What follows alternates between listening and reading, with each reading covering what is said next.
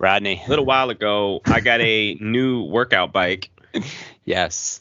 a MYX, which for the longest time I called a My X because it's like M Y and then the X is capitalized. So I was like, I don't know. Mm, Like, and it, it is I written mean, as that, one. that, that, like in in real language, like you you are correct, right? Like my. but it was written all together. So Mm.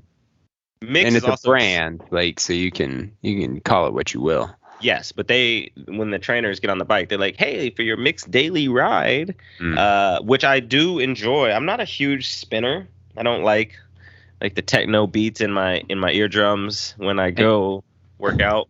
Yeah. The bike has been really nice. Uh, Yeah. I mean, I I much, listen. If if you're struggling to Recently. get into a fitness program, a consistent one, you want to lose some weight, you want to tone up, you want to whatever it might be, a stationary bike is a great like you can sit in front of the TV, just you can sit ride on your the bike. TV. You can take some of these long, boring a conference calls that we got to be on. Yeah, Uh, like you don't have to be bouncing up and down. You you can put your I work on the bike. It's just I love it. highly uh, highly recommended. Yep. Yep. I yep. I've Yep. been I've been just uh conscripted into parental duty, so I'm gonna cut this one short and say get your bike. Get The your MYX the the MYX is like a third or half. I don't remember the price of the Peloton and it's it's like Peloton light. It's got like Yeah. the big screen. I'm gonna give a full on commercial for it right now. Well, we're we're we're a little long on this. Nope, shit. nope. We're gonna fine. I'll next time. Next coming at time. you. But they're gonna. I'll wait because then I'll tell them it's coming and they can pay us. there you go.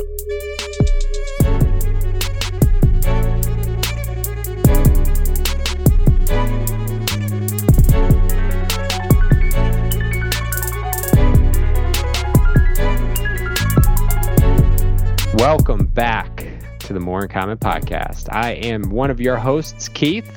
And I'm the other dude, Rodney. What's happening? I'm the other dude. I'm the guy playing the other dude. Dude, play the dude that looks like another dude. Well, listen, we're two we we are 2 weeks past Thanksgiving. I hope everybody out there is at peace and in a good space as we approach the remainder of the year and um, we're excited to bring another episode to you. We really are, Keith. That is true. And before we talk about that amazing episode with Julian, I want to I want to implore you to go out to more in common pod pod.com to check out all things more in common. You can learn, I mean, we got we consult, we got t-shirt, we got so much stuff. Just go out there. You'll find it all. And uh Keith, let's talk about this episode. Yeah, Julian Lewis.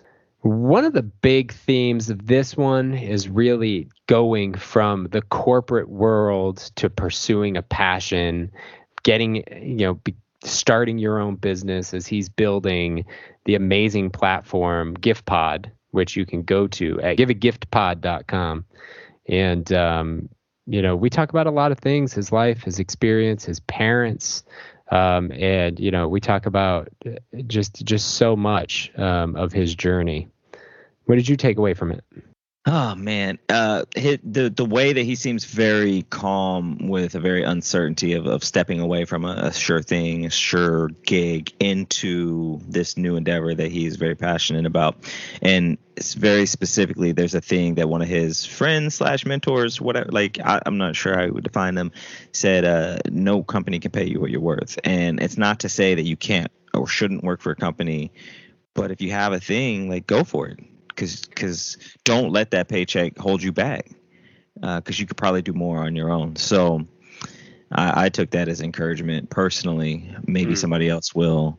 And I will say before we get into this, if you like this or any other conversation, share it.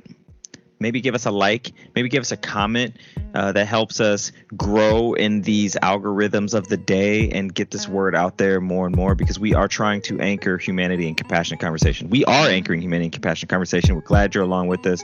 Those shares, likes, comments help. Let's get in. Enjoy today's episode.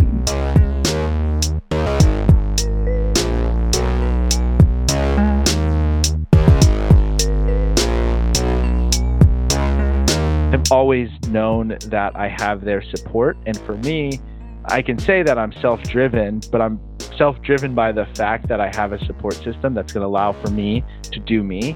Um, and so, like, I'm going to try anything and everything. And if it works, great. If it doesn't, I'll try the next thing. But, like, if there are people who don't fully appreciate who you are, forget about them. And so I think that is where I was freshman year of college is probably that point where I was just like, you know what? It's about me and my people, and that's it. And so when I come into a job in a corporate environment, uh, Pinterest and any other ones I've been at, like I bring that mindset and I don't care what people think.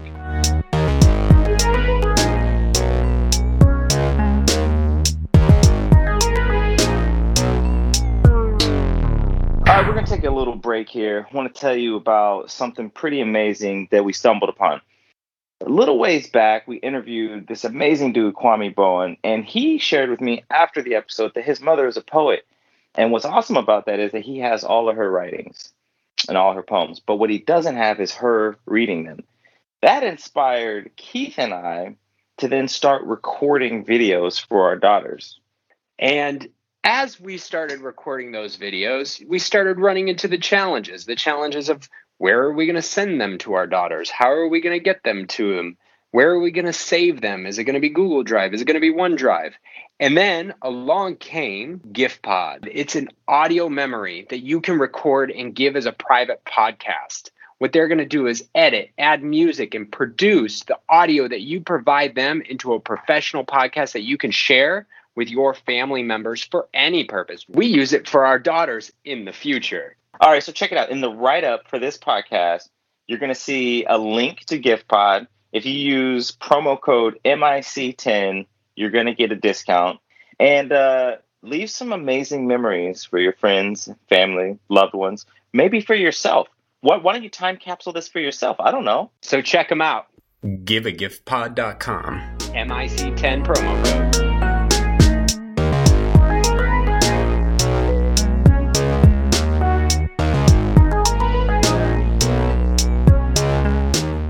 Right, welcome back to the More in Common podcast. I am your co host, Keith, and with my man, Rodney. And today we are with Julian A. Lewis II. He is a marketing practitioner, rocking a salesperson's fedora, in constant pursuit of his ikigai, which we have gone into extensive length with past guests, a Japanese term meaning purpose. He maximizes his time seeking ways he can make an impact beyond himself. He is currently retired from the corporate world and he's focused on empowering others through audio as the co founder of Studio Pod, a podcasting production and media company. He's a recent husband, as in he just got married, and he's an adjunct professor, elevating the next generation as he rises. Welcome to the show, Julian. Thank you for having me. I love that addition to the bio. I'm going to throw that in there. Um, try to make it a little personal, you know? Yeah. Let people know you. Um, so, uh, to start this conversation, this is a question that is near and dear to both of our souls these days. Uh, you are, as you put it, a recent corporate retiree. And for the audience watching, you can tell he is not an old gentleman. And for those listening, he is not an old gentleman. So he is not of retiring age. Um, so, I mean, technically, you're in your prime earning years by typical standards, right? So you left a stable, well paying gig at a reputable tech company. Mm-hmm. It's a path that a lot of people have a hard time following to pursue, as you put their ikigai. Um, so my question is, as Rodney and I get closer and closer to this decision ourselves, what was that decision path like for you? How long did it take? And when did you ultimately make that decision that you were going to leap? And then how long did it take to actually leap? Yeah, that's a that's a great question. You know, I mean, it's the decision path. It's, it's something I've always itched to do. Um, I just wasn't in the position financially um, to really do so. And you know, to take a step back, like about three years ago, my uh, then girlfriend, um, now wife, you know, her and I had an opportunity to purchase the home that we live in today. Um, one of my close homies who I used to work with at Pinterest, um, he owned the house uh, and he hit me up one day and he's like, I'm moving to LA. And, you know, I was, I was out drinking when he had called and I was just like, you know, I'll hit you up with some recommendations later. And then Emily met up with me and, and I started to tell her and she was like, wait, what are they doing with their house? Um, so their house sits on top of a hill in Albany, which is right next to Berkeley and it has a bridge to bridge view of San Francisco. Not a huge house, you know, um, a little over a thousand square feet, but definitely a beautiful like starter home. You know, we talked to them and they're like, we need to rent it out first and then we want to sell it. And so the the work that we had to do to lock down on our finance finances, not eat out, you know, even when we did eat out, not drink alcohol, uh, because that like doubles the bill instantly. Mm. Um, we started to put in the work and build the muscle on what it meant to save. You know, we we read you know, Dave Ramsey's Total Money Makeover book via a recommendation from um, a couple friends that we have. And, you know, that really set us on the path as a couple to show that we could really do anything.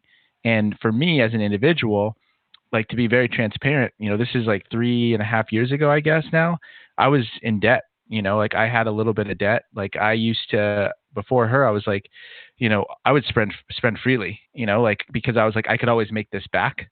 Um, so i'd always spend freely so i was in a little bit of debt. And you know when we had that opportunity i was like i can't let this slip by and so i built the muscle of being able to save and really being able to stack cash and then you know you know going back to the decision tree i was like man like i can translate this muscle that i've built into something that will allow for me to get into a position where I can go out and do things on my own. You know, I've I've sold CDs in high school. I sold massage balls in junior high. Um, you know, I used to sell bow ties when I first moved from Boston to San Francisco like six years ago. So I've I've I've done a lot of different things to try to make money on the side, but I've never had a a passion or a focus on trying to start my own thing like I have in the last couple of years. And so when I coupled that with the building of the financial muscle, I was like, man, I can actually do this. So mm. I would honestly say at the start of last year or like right before the new year, I said to my then fiance, I was like, I want to take the leap. No matter what, I want to save this much so I can work for uh, at least a year with not any pay um, and if I can save this much, I want to do it by this date. And if I can hit that date, like I want to do it. And so at first, you know, she was hesitant because she wants to start a family just as much as I do. And like me not having a job is going to put us in a tough spot. Mm-hmm. Um, and so with her support eventually i actually had to make a spreadsheet to show like this is how much i spend a month like this is how much i need to save and this is what's going to allow us to go this you made that spreadsheet yeah you, you have to make that spreadsheet um, and actually i'm going to give a shout out to the this woman uh, lessons from a quitter um, is her podcast. I met her at um, podcast evolutions and you know she's the one who sent me the spreadsheet so i'll, I'll be happy to share it with y'all um, if she's okay with it. But it allowed for me to have a plan. Um, and it's it, it's funny because like with the um, you know the pandemic that happened um, it could have easily put a wrench in that plan but in all reality it actually put me in a better position.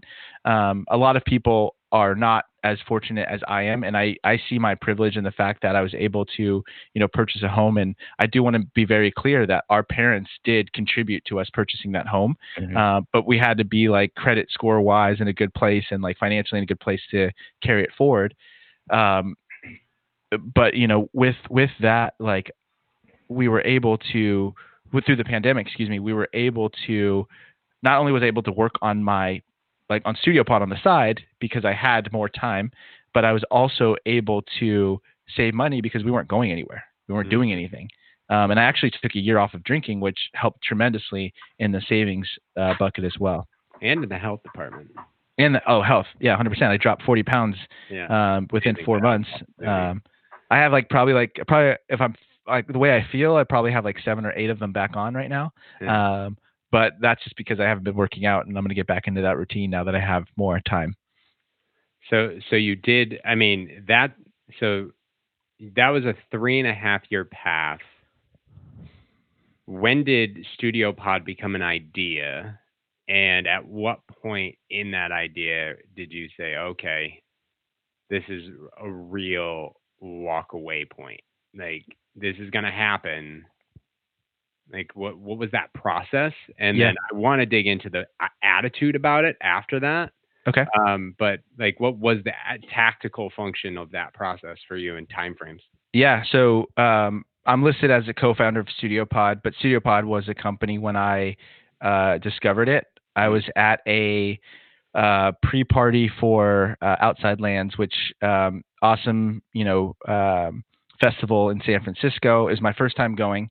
Uh, first time for both both me and uh, my now wife, and um, like festivals are tough for me in general. But like sober at festivals with a bunch of like young kids, that was like really hard for me. But the highlight was the pre-party where I met TJ. Um, you know, we were just like chatting about like random things. I think we were chatting about hoops. We were chatting about just a bunch of different things. And then, you know, we got into the conversation of like, what do you do? And, you know, at the time he was working at Salesforce and I was obviously at Pinterest. And um, he was like, and I also have like a, a podcast studio in the mission. And I was like, oh. And I was like, tell me more about that because I have the Couple Collective, which is on hiatus right now, but I'm going to get back to, uh, where I interview couples. And my biggest pain point was editing. Like I would spend my entire Sundays editing, and my podcast was on learning how Fun. to be a better half in a couple. And I was spending my entire Sundays away from, you know, my my now wife, and it was just like, man, this can't be a thing. And so I became a customer the minute he told me he had a studio, because I think actually one thing that I definitely want to make sure is like very clear. At the start of last year, actually on my birthday, probably two years ago, I said that I was going to spend ten thousand dollars on myself. I was going to mm-hmm. save it, and then I was going to spend it on myself with no expectation of return. And Okay. so when I met TJ, I was like, oh, I'm going to invest some of that 10,000 into like producing my podcast so I don't have to do the work. The minute I walked into the studio, I was I looked around and I was like, huh. And it was like more of a community space with a studio. And I was like, okay. And I asked him that first day, I was like, do you have a business partner? And he said, no. I'm like, do you want a business partner? And he was like, uh, I've thought about it, but I think I'm gonna try to do it on my own. So I just started doing work for free. And I started doing work for free and he saw the value. And then he was just like, yeah, actually, like, let's make this into a partnership. And so that I think tactically it was like I saw the vision of the company that he had started and I wanted to contribute to it. Now, I'll, I'll be honest with you, like, regardless of where the company is today, I would have left anyway because I would have you know wanted to spend my time and effort to try to build on what was going on but we have been fortunate you know even through the pandemic to be able to win a lot of um, or a lot a handful of new clients that allowed for us to to you know really start off on a with good momentum That's awesome. Did so you would have left anyway. Um, what was that like making that decision? So and and I, I this is a very selfish question that we ask anybody who's made this leap, and all good of course anybody that wants to get anything out of this question, like that mentality to just step away. hmm shit's hard. Like, Yep. And to just take that leap, like, what was that like for you? Yeah, um, I, I should have probably mentioned this earlier, but um, the person, the gentleman whose house I bought, um, is a gentleman named Aaron Watkins. Great dude, lives in LA now because I live in his house. Um, and um, when he left Pinterest, he showed me a paycheck uh, that he got from doing work outside of the company, um, and the amount doesn't matter but basically what he told me mattered. He told me that a company can never pay you what you're worth. And so when he said that, I was like, I get it. Right. And then I, I, I, I got it. I thought I got it. But then, you know, when I then months later started to focus on the financial aspect of things, I was just like, huh, like I right out of the gates won't make money, but in the long run, I could make more than I'm making now and it's mm-hmm. tough. I'm a I'm I'm a salesperson, and so like the the base plus commission, like that's going to be hard to match. It's going to take some time for that to happen. But I think when he said that to me, it, it made me truly understand that like companies can't pay you what you're worth. If they did, they'd be out of business, right? Which is perfectly fine. And you can gain a lot of skills, you know, from working at them, and you meet a great, lot of great people that you could hopefully collaborate with in the future. And I'm very, very grateful for being able to work at a company like Pinterest because you know I've learned a lot from some uh, really amazing people but at the end of the day, where my passion lies is well beyond the walls of, of Pinterest. And I needed to explore that. And Studio Pod gave me, you know, the impetus to be like, ooh, I like podcasting. It, it aligns with media, which I've been doing my entire life, like media planning and planning and all that stuff. And I'm a professor of media buying and planning, or adjunct professor. I should be very clear on that.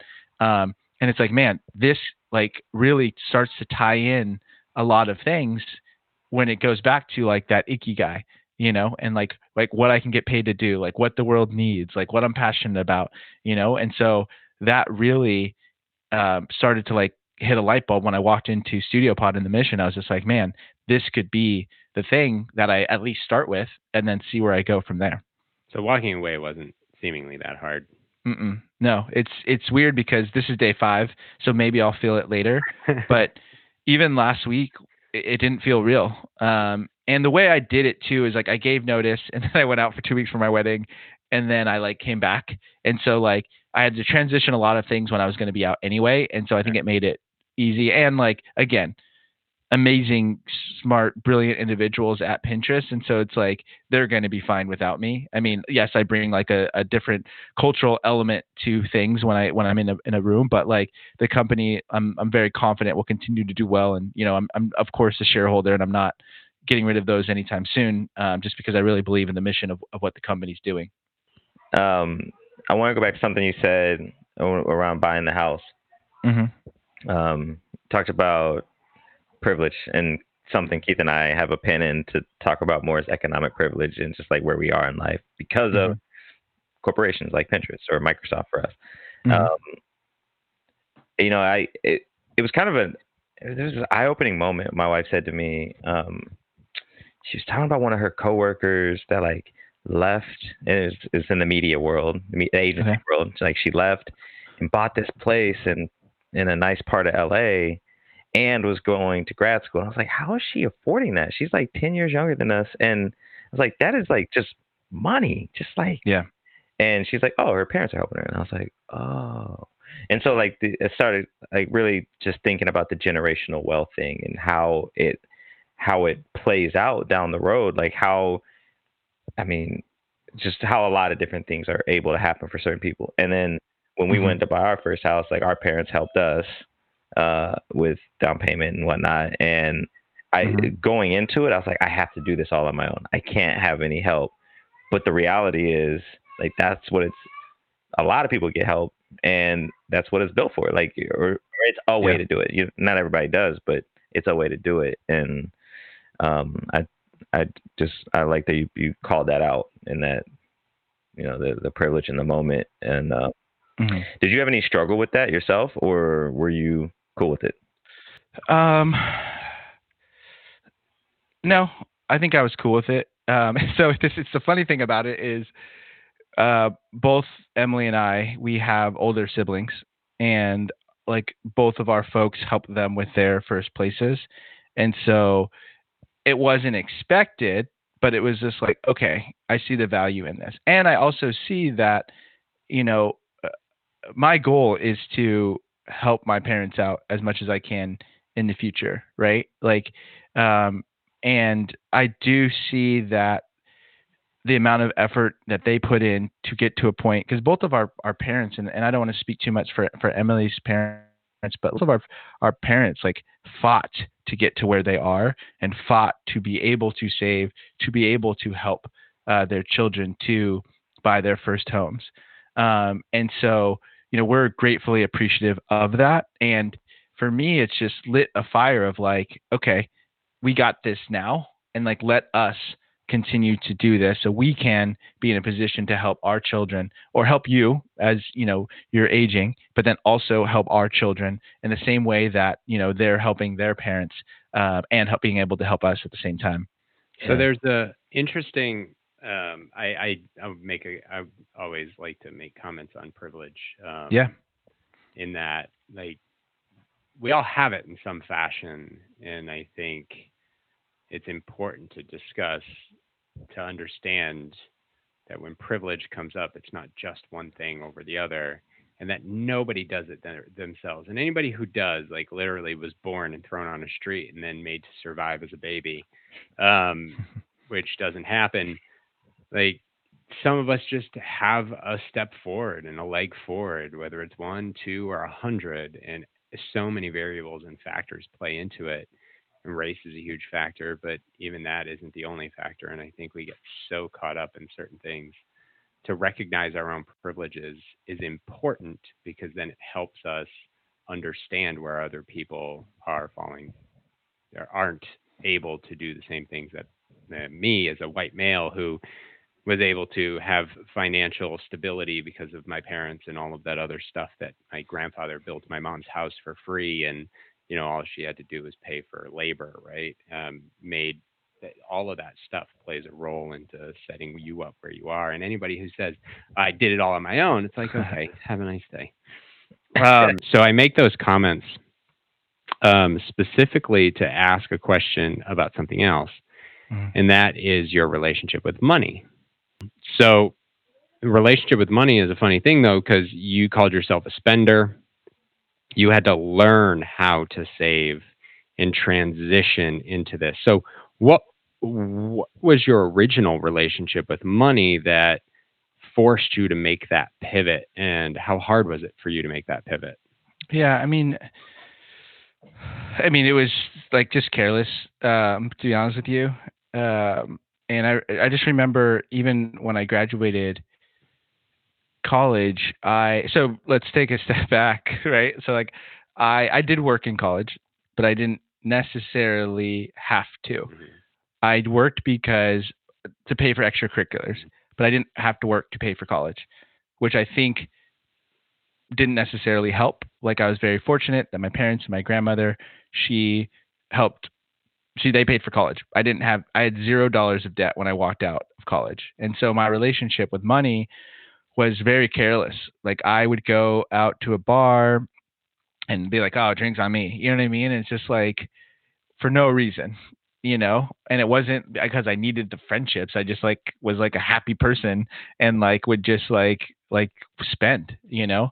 And, you know, I felt comfortable like walking a fine line between living paycheck to paycheck because like if I if I if the word something bad happened, I knew that I could always fall back and go live with my parents. You know what I mean? Like knowing that I had that safety net, I was just like careless, you know, and, and it wasn't the right mindset to have, you know, like I, I'm not necessarily like a, a big shopper on like clothes and things like that, although I do enjoy fashion.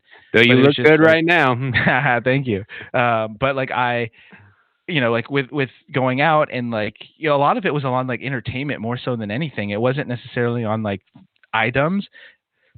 Excuse me. It was more on entertainment. It was more on like um, even lifestyle, like you know, living in Santa Monica, then moving to Boston, and then living by myself in Boston for a period of time. Like I wanted to be in a place where I felt comfortable and it was nice. And so like I was willing to pay a little bit more in rent, but then also wanted to go out to bars, wanted to go out and watch sporting events and do different things. And so it was just very careless um, and carefree.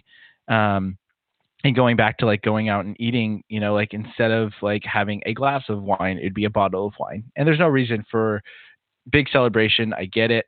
Do that. But like if you break down like a cost of a, a bottle of wine at Bevmo when they have like buy a bottle get five cents, you know, uh, versus four hundred percent. Like right yeah versus like buying at a restaurant it's just like man like what am i doing and it wasn't until we had an opportunity to buy the house that i changed that mindset um, and so i honestly don't know where i would be sitting today in ter- not physically but like you know where we live if i didn't have that opportunity to buy the house because we'd still be living in san francisco um, and we might be still spending carelessly because it's just like there's not necessarily something that we need to grab and i needed that. I needed something ahead of me to be like okay you need to work towards that and in order to do so you need to stop spending like this.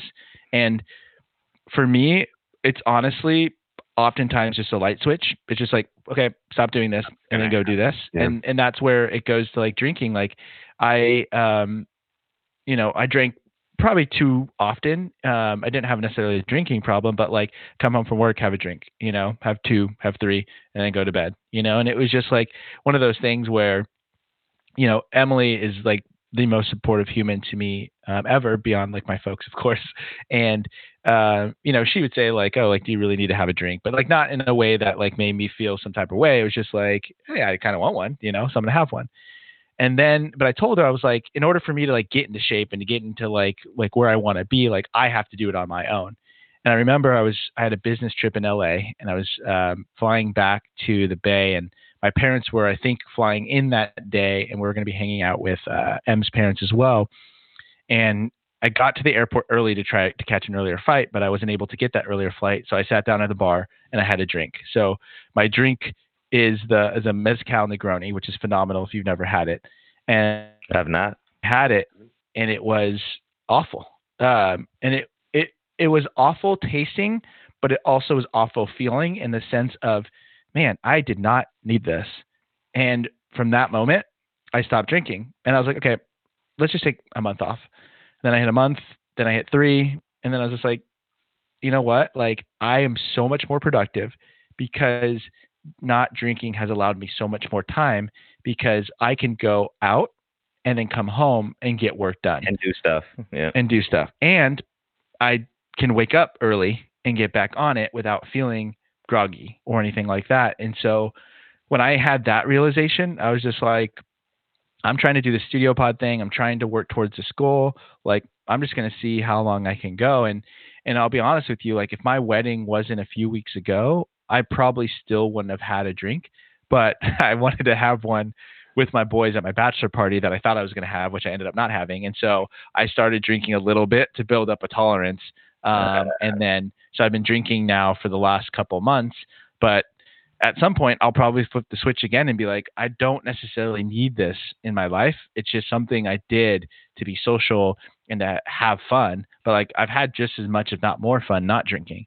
It's funny. I just uh I think I what I go nine months, eight months? I don't know. Uh at the beginning of this year I was like, yeah, I'm gonna do ninety days. Like, why Yeah. not?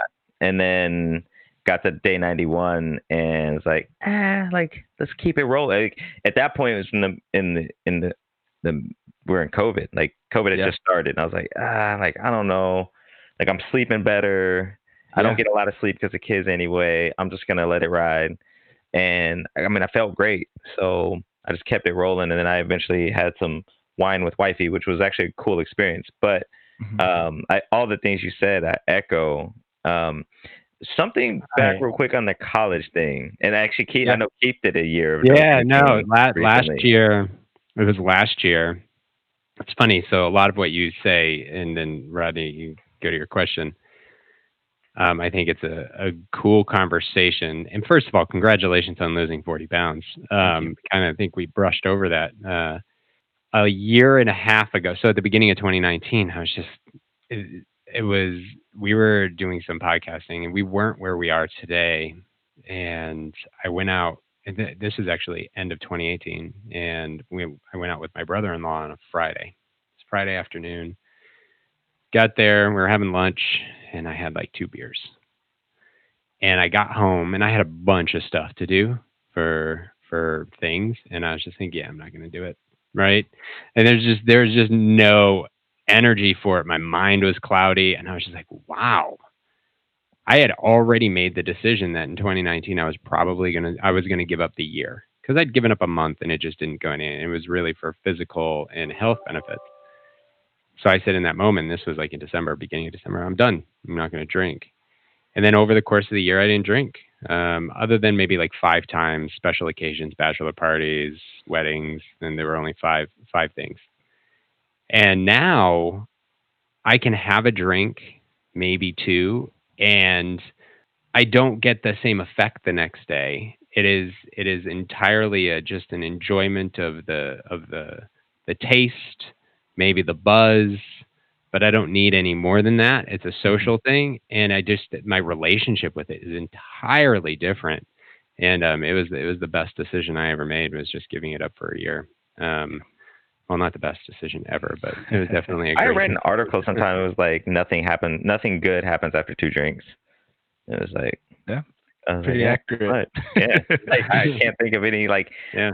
groundbreaking revelations I had after two drinks.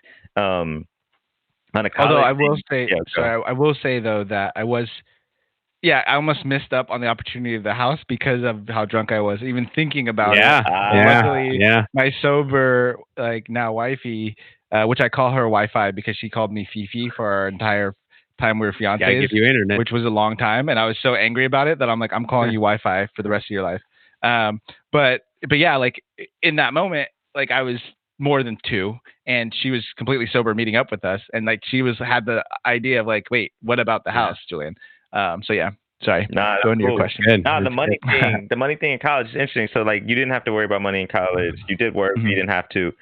I did work study and had loans and had to pay for it and worked like the whole time, but Mhm. was also careless with money. So I don't know that it.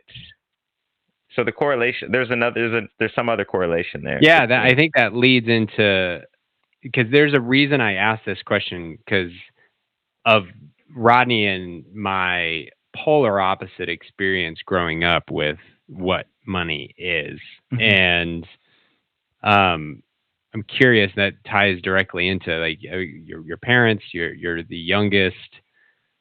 How did they display or treat money that you ultimately learned? You may have become careless with it, but to flip that switch, that's that's a different story, especially when it comes to money.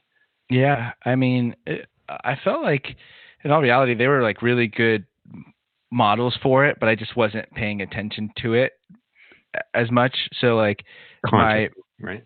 what's that? I said consciously, right? Yes, yeah. yeah. I mean, my my pops like had cash only, like literally took out a certain amount every week, and if he didn't have it at the end of the week, that was it. But if he had it, then it carry over to the next week. Um, and you know, with with also like even when it comes to purchasing vehicles, like my pam- family has like way too many cars for the amount of people in the house, but Sounds my like my dad my dad did not buy his first car until sorry his first brand new car until uh i want to say 10 years ago. And Oh, so he was wow. 50 and he did he he and my mom had bought new cars for my mom but never for him. Um and he always tried to find a used car cadillac always um always tried to find a used car um and uh good quality car like good condition. But like that mindset i think kind of resonated with with me as as well. Um now not then. Um and then you know you know my mom my mom does enjoy like she does have like an amazon box that shows up to the house every day which is kind of like oh, a family joke. box. Yeah, right? kind of like a, a family joke. And so she's she's probably more like carefree with it. But like anytime i needed money i could ask them for it Hmm. i'd get pushback but i could ask them for it and so that's where i was not only being careless with my money potentially like i was being careless with theirs because if i got into trouble that i would need them to bail me out and so Mhm. like I, I think like I, I just very selfish in the way in which I was like like thinking about that and, and like handling that and just not really um just being smart with it. I get that. Um, how many siblings do you have? Just one older Oh, sister, okay. Yeah. 18 months older in age, but one year in school. Okay. What's your relationship like with your sister? Is it good? Yeah, we're much much closer now. Um, you know, growing up, we we just did our things. We just did things separately. Um, we both played sports, um, and my dad coaches in our sports, and so like the that side of things, I felt like we were closest on. But then like when it came to a lot of other things, we just weren't.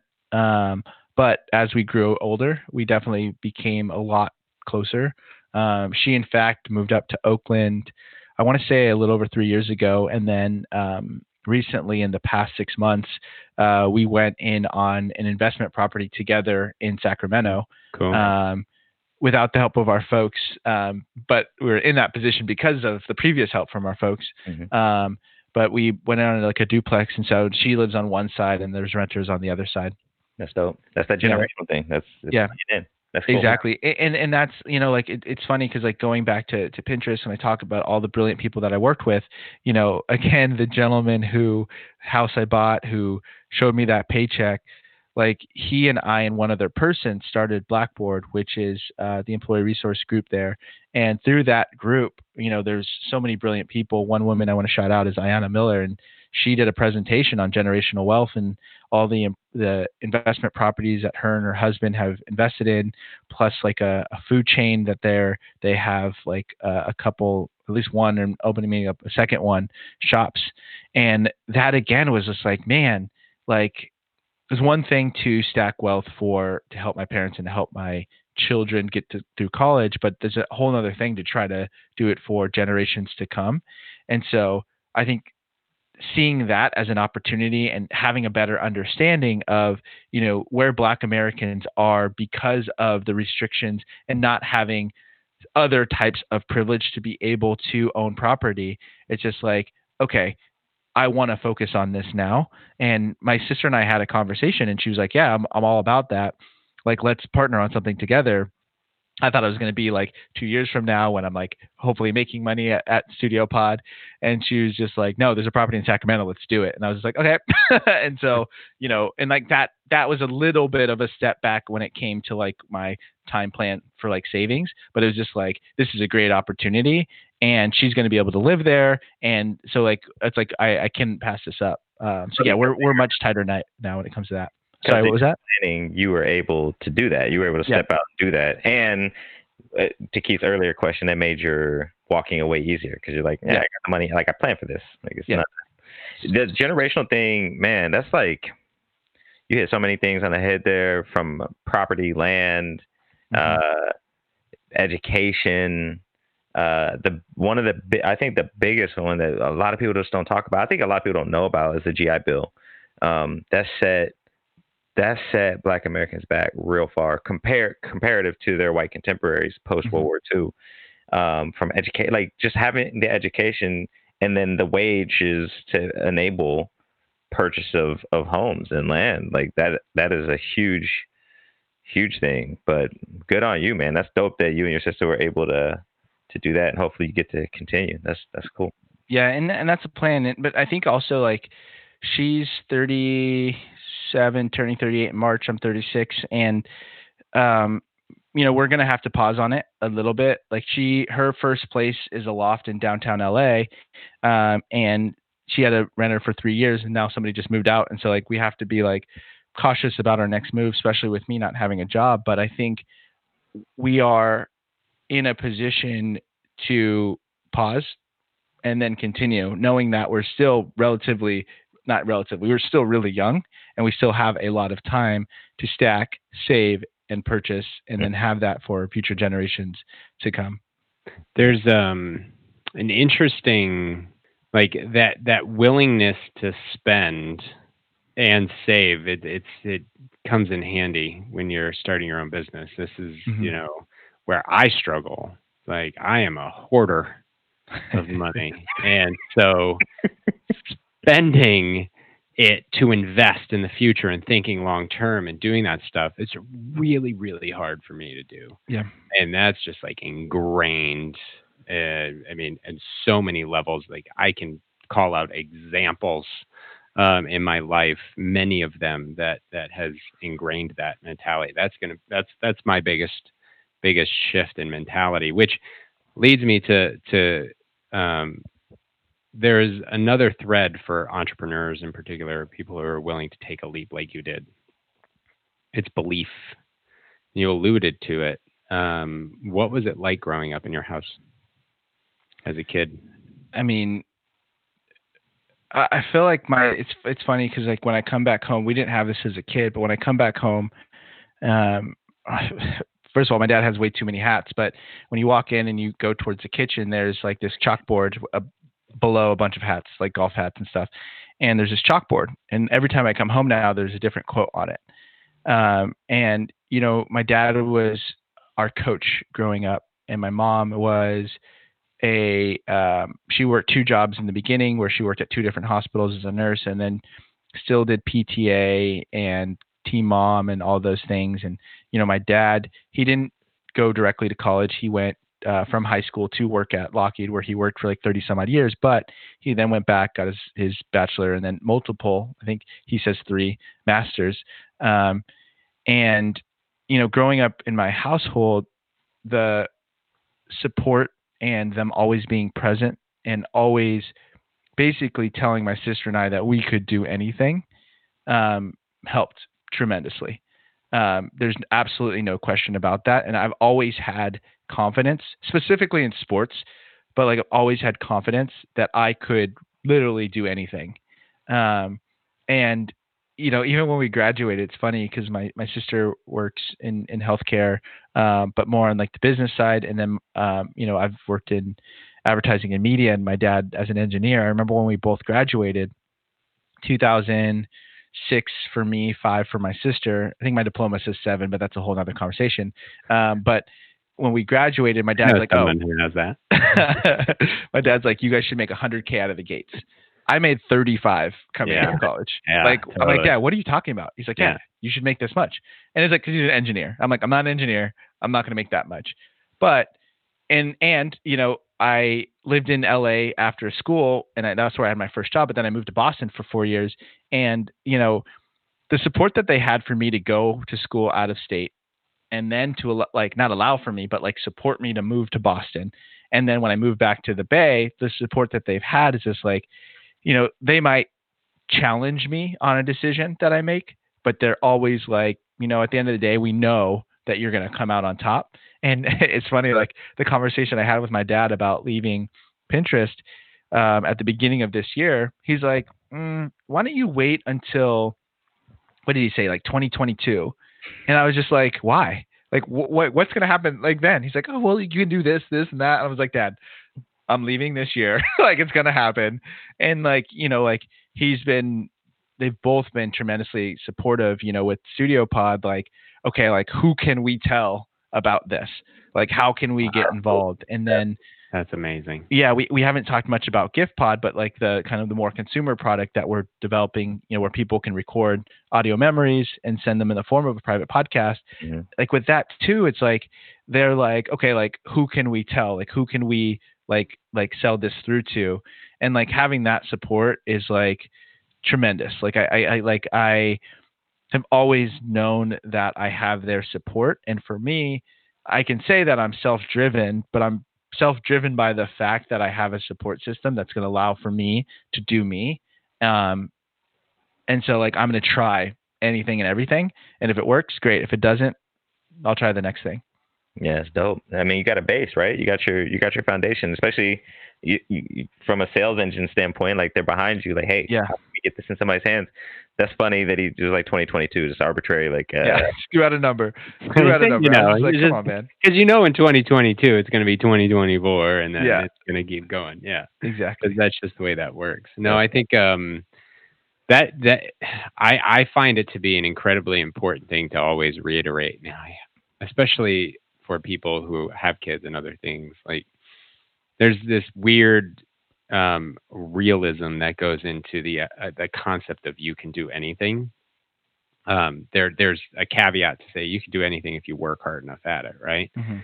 Um, but we put constraints on people and say, ah, well, may, yeah, maybe I'm not going to be this, but you can work hard at it. You can you can strive for it and go for it. And when you have belief behind you, especially at a developmental age by your parents, it has lasting impact versus when you have doubt. This, Mhm. there's Out- oh. probably actually more caveats than if you work hard enough at it, because you can work hard and never get to the NFL. Totally. Um, there, there's a confluence of opportunity and preparation. I think that I like to refer to as luck that definitely plays in. Like, but that belief structure sets you up to, I think, That would the one I, I do want to add one more thing just on that belief. Uh, Yeah. You know, even with sports, like a lot of things were sports related, and, and you know, like my family and I. I don't know if y'all have seen on Netflix um, the Playbook, um, but it's a Spring Hill Entertainment, um, which is LeBron James, Mav Carter, uh, which anything LeBron James, I'm I'm on, I'm following. You will. My my wife will love this episode. Yeah. um, but uh, the playbook is like where they basically interview coaches um, who have faced different things or who have coached some phenomenal athletes. So the first episode is Doc Rivers, and they talk about the Donald Sterling thing, but then they also talk about um, the 2008 Celtics. And then the second one is Jill Ellis, uh, the U.S. Women's National Soccer coach, and talks about like what she did to get them to where they are, even though they were doing well. They had a bad moment, and how to get them back on track. And so, like those, are that's the type of content that my family watches and enjoys. And you know, as we're watching it, my dad on the notes writing things down. I'm doing the same thing. Or maybe he didn't have his phone. He's like, send me those. The next day, he's like, Julian, when are you going to send me those things?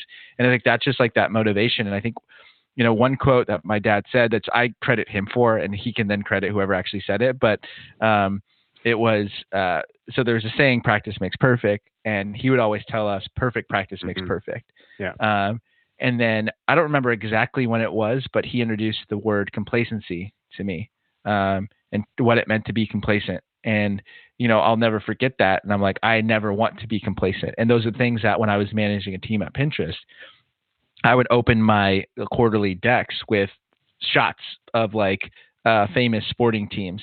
And it's funny because your wife will absolutely love this um, if she's a LeBron James fan. But like um, in one of my decks, I think so. I had the Golden State Warriors, I had the women's U- U.S. national team, and then I had um, LeBron James high school team, um, just to like show like teams that work well together and strive towards a common goal. Um, and so, you know, having that instilled, that belief instilled in me, I think was, um, you know, gave me a lot of confidence um, that I could really do anything. And it also instilled in me that like I need to figure out ways that I can try to give back or coach or teach or do whatever I can. And Keith, I you know I I was thinking about the comment. Um, I think like that belief that you can do anything and like hard work is. I think hard work is the the entry point. Like you gotta. Well, actually, the entry point is the belief, and then the hard work is like the access. And uh, you got to. I mean, you got to start somewhere, right? You got to start there. Like you, you're not gonna get in if you don't do the work.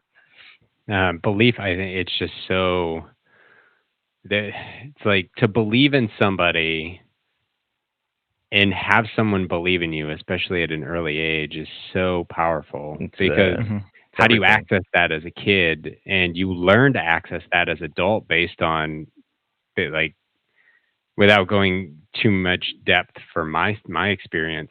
It, i never i cannot point back to i mean my mom believed in me but i can't point back to all the things that you did.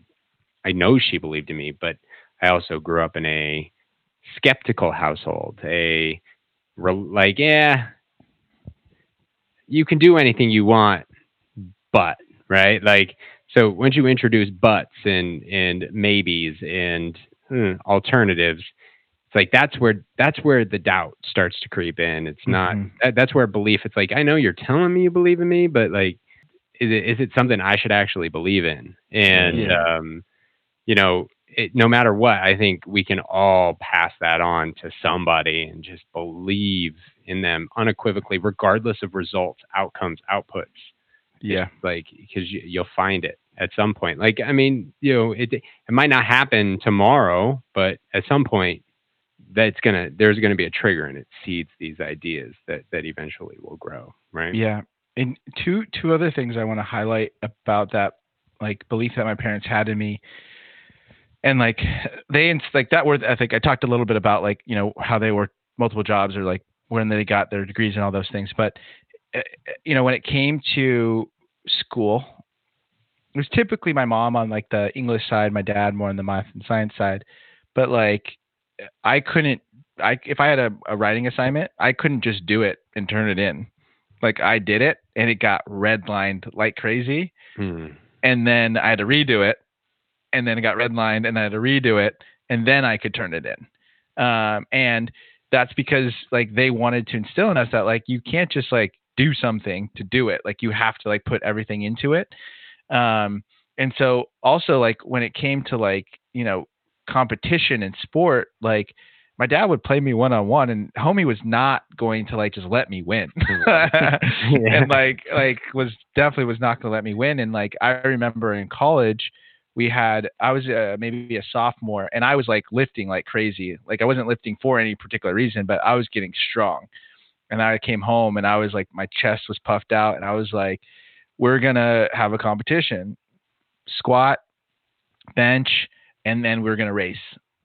So we go to the the, the gym here in in uh, our hometown, and so if that was college, my dad was probably let's see, I graduated in 06. So that was some time ago, like 14 years ago. So my dad was like like 46, let's say, crushed me. Absolutely crushed me on bench, crushed me on squats. Like squats weren't even close. And we raced um, and that's where I got him because he pulled up with a hammy. But like that level of competition and like you, are not just going to be handed this. Yeah. Like, like, yeah, we believe that you can do whatever, but like you have to put in that work to prove that you can you can achieve these things. Yeah, that's funny. I, man, you're just saying that. I'm thinking of my dad. I had a realization a couple years back that, that my dad used to always win everything, and I'm like, and we were playing basketball. And he's like, yeah, yeah, yeah. You remember I used to beat you? I was like, no, no, no. I remember you used to change the rules. That's a moving target. So I'm good at dynamic situations. Yes, yes, I like it. Um, so you know, just watching the time because there, I, I want to talk a bit about gift gift pod. Yeah, as we, as yeah, we, I had an idea for that earlier. This um, okay, but there's something that you said earlier that I wanted to um, touch on is you talked about your time at Pinterest that you bring a different cultural element at mm. Pinterest. What do you mean by that? So it's not just Pinterest. I think it's everywhere. Like I've I've been one of a few people that look like me um, when I've stepped into pretty much every company that I've I've worked at. Um, and so like that alone is like like step one in terms of of what I what I bring. But I also like I don't know when what moment it was where I stopped caring what other people think about me and I started focusing on what was important to get the job done. And not to say if, that sorry, real quick, if you don't remember the moment, do you have an idea of the time like the age or the year? Maybe maybe I maybe probably freshman year of college.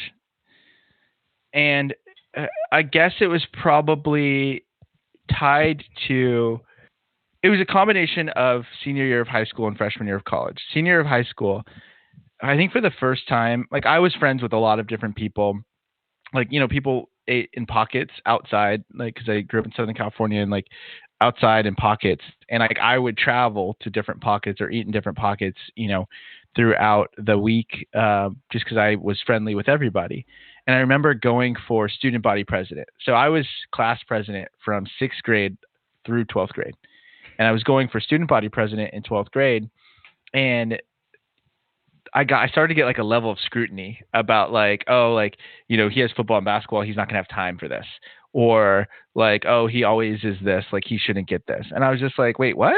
Like and like starting to feel like almost like hatred towards the success I had had I was just like that's not cool and in high school that hit me in a hard way like it was that sucked you know and then I went away to school to Colorado, and nobody came with me. Like I went by myself. Uh, my, my, best friend, who was supposed to be my best man at my wedding, uh, we had a nine-person wedding, so he couldn't go. Mm. Uh, he actually introduced me to the University of Colorado through family, and he was supposed to go there, didn't end up going. But when I was there, there were certain people that I was really close to in high school that, when I wasn't present in California and around, that they easily lost touch. And I was just like, what?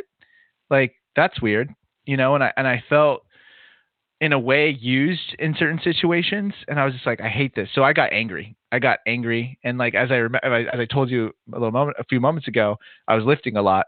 So the the lifting and the anger, I came home one day and my mom said to my sister, "Is your brother on steroids?" Just because it was like a weird combination of things. Roid rage. I, I, know, right? I definitely was not on steroids, so I'll be very clear on that.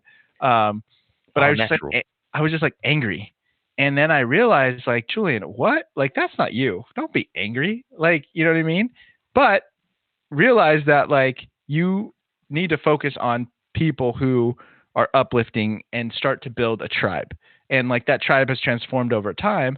But like if there are people who don't fully appreciate who you are, forget about them. And so I think that is where I was freshman year of college is probably that point where I was just like, you know what? It's about me and my people, and that's it.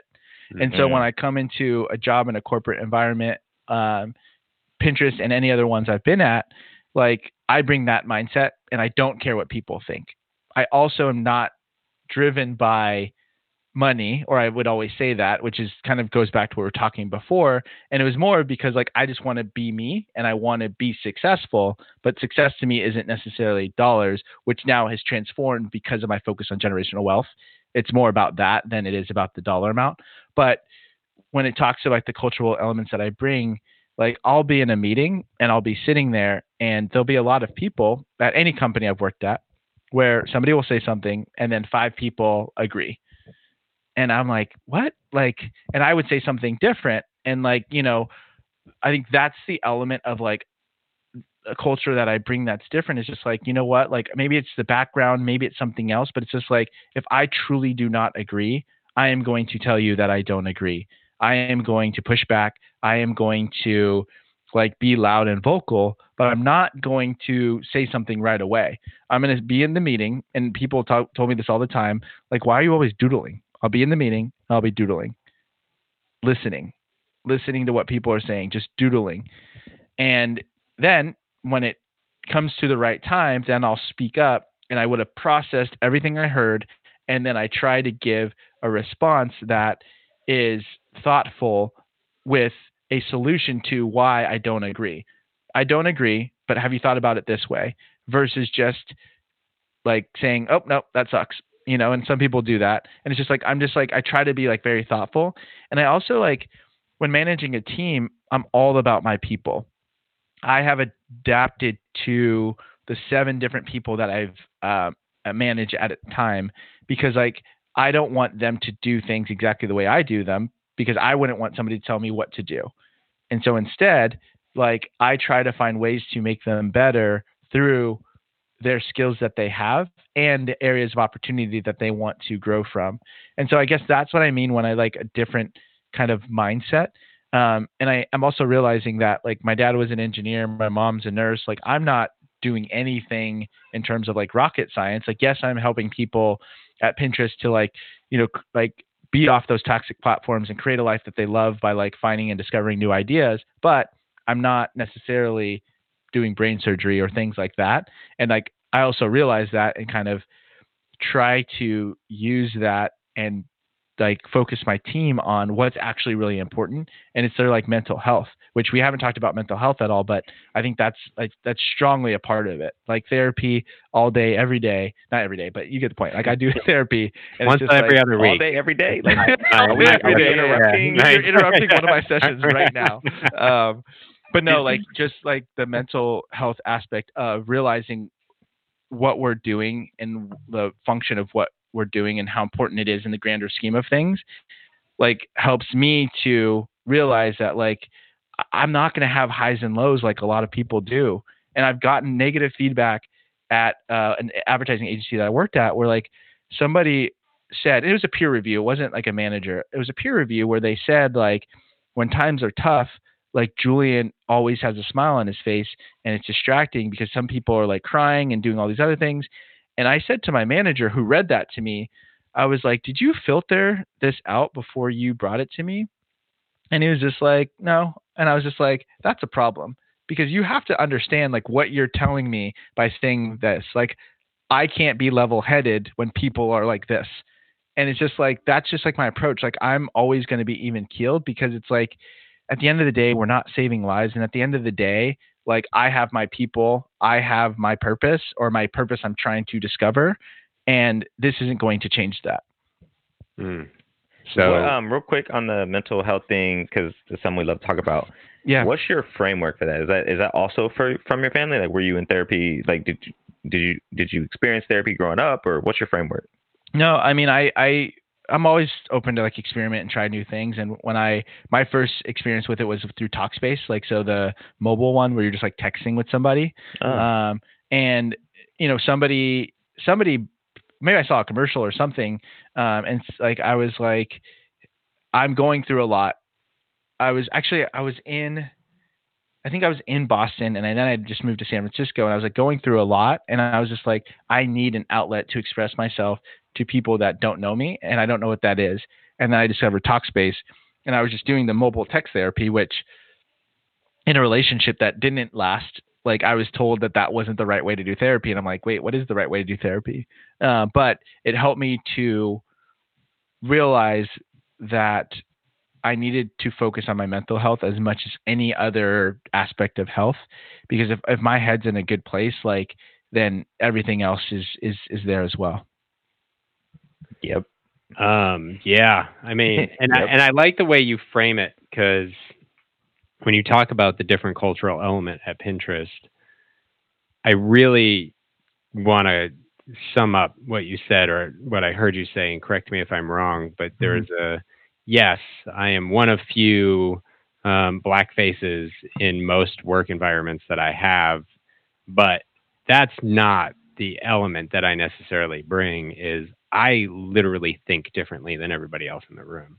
And like all of the details at which you painted is different than most people in the room, right? And in that, it drives, it's painted by many of my experiences, and that includes, you know, um, being a black male. But at the same time, like, I, I like the way you framed that um, because I think it's important. Like, that, that confidence and knowledge of what elements you bring to the table, like, that's amazing. I think that's just so cool that that you're able to call that out.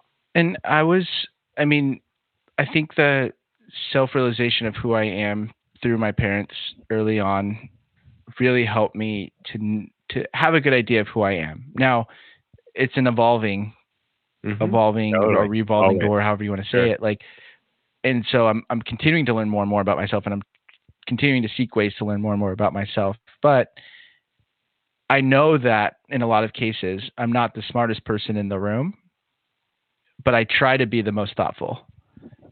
And I try to be the most thoughtful through listening and through looking beyond what other people are thinking about a particular situation and trying to bring that empathy with it. And there's plenty of empathetic people that I've worked with at Pinterest and other places as well. Um, but I think that combination makes me feel different and makes me know that I'm thinking differently than others. Um, not better necessarily thinking better than others, but just thinking differently. I also realized that like when building Studio Pod, I said to TJ before I signed uh, the paper that I was going to be a co-founder and, and gave my portion of the money to invest in the company that I I want to make sure that when we're building this company, we are focused from day one on having diverse minds and backgrounds in the company because I don't want to ever be in an echo chamber. Um, and I've found myself in an echo chamber where other people were echoing themselves. I'm just like, man, I just don't fit in this. And so when TJ said, like, yeah, no question, um, I was like, okay, like this is the dude that I'm going to partner with to to make this happen. I wrote down a little while ago. There's a podcast I'm going to send you. Oh, you may have already heard it. It's a Masters of Scale Yeah. um, episode by uh, about the Netflix culture deck and first order thinkers and hiring hiring to have people that that are thinkers. And it's and it's actually a skill and something you have to intentionally do. You can't you, like if you just assume you're going to do it, you'll end up in an echo chamber or in a in a group that just is homogenous and And it's really easy. I think one of the the under discussed components of diversity and inclusion in particular is it's really easy to echo other people who look like you.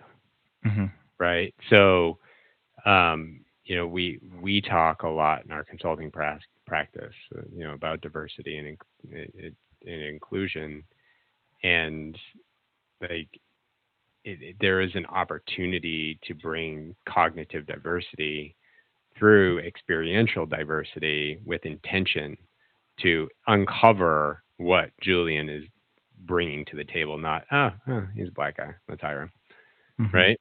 And then you get value out of that. You you drive, and that's where the the that's where that comes from. And we there's so many broken components of the way it's practiced right now. Um, and I think we can get so far into this, um, especially there are other notes that I want to ask about. But with eight minutes to go, um, tell us about GiftPod.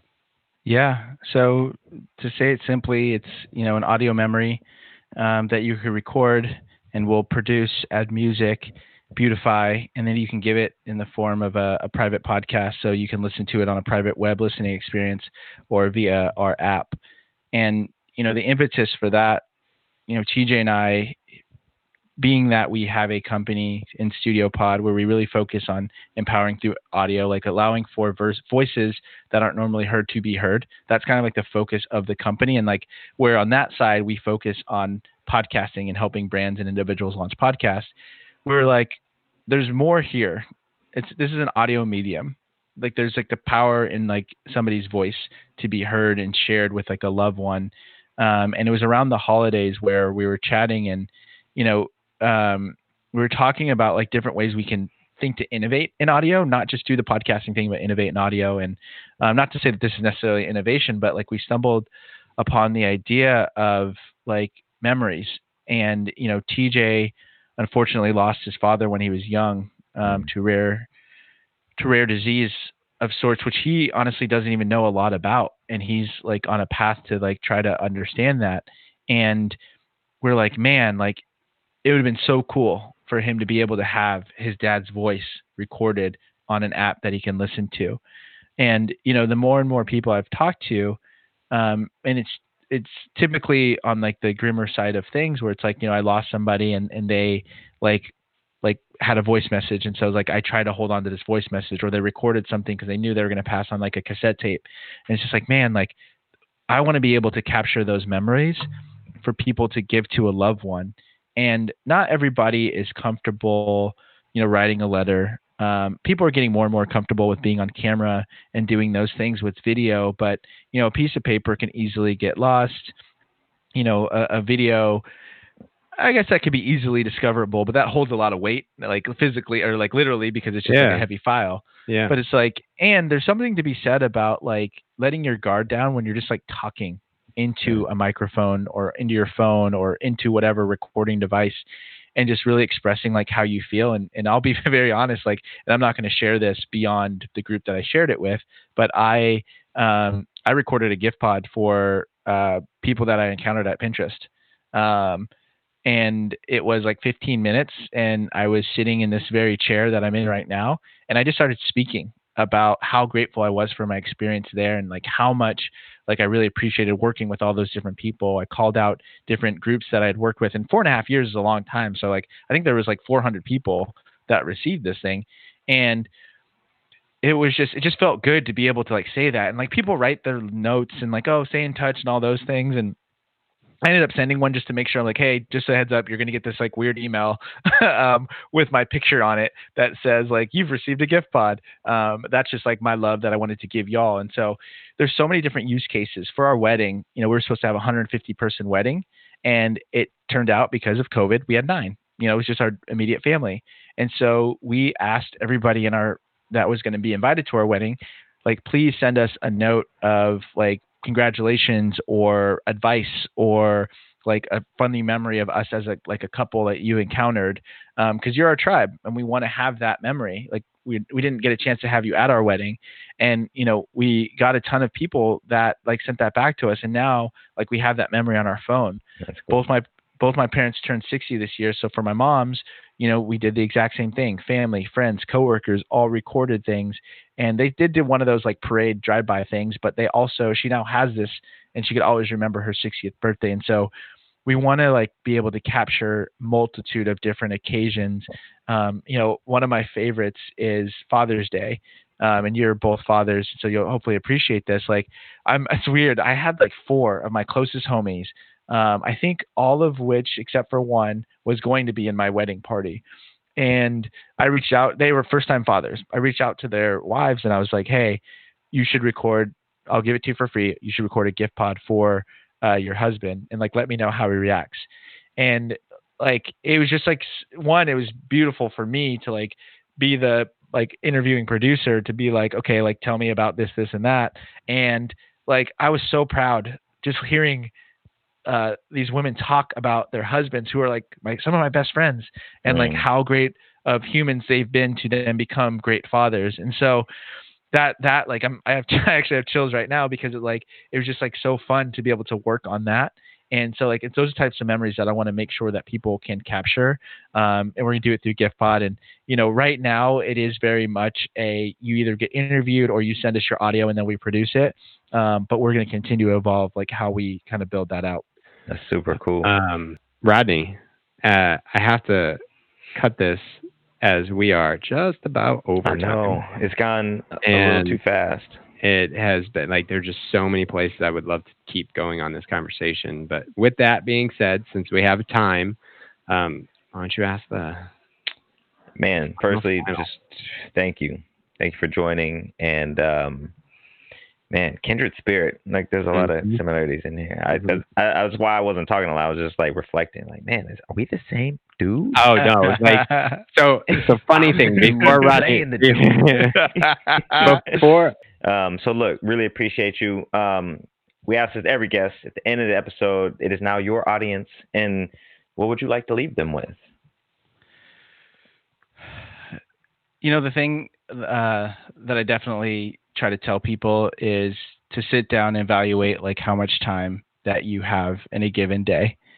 Um, you know, for me, I try to get eight hours. I don't always get eight hours of sleep, but like that's eight hours. Um, and then if you are working a corporate job, let's say that is eight hours, and I would try to recommend that you don't give that much more because you're not necessarily going to get that much more out of it by doing that but that leaves you with eight hours in your day and be very thoughtful about how you that eight hours. And if there are things that are itching that you're itching to try use those moments to try those things. Use those moments to connect with people. Um, send them five dollars on venmo right? And say like here have a coffee on me to reconnect with people. Like be very very thoughtful about those eight hours and you'll really start to figure out that you can truly unlock like who you are as an individual because that's really what's helped me is when I've spent that time. You know, we didn't talk about this, but I do have a week that I would take off where I would just spend by myself. Um, and sometimes I'd be productive, sometimes I wouldn't. But it was really to focus and recenter myself. And from there, I realized that I have those eight hours in every day. Like, let me take full advantage of this. Spend it with the people that really bring you value and bring you joy. Um, and you're going to really, really start to understand who you are and, you know, just be empathetic to, to everybody and what they're going through and don't try to guess because you really don't know until you actually um, sit down and have a conversation with them.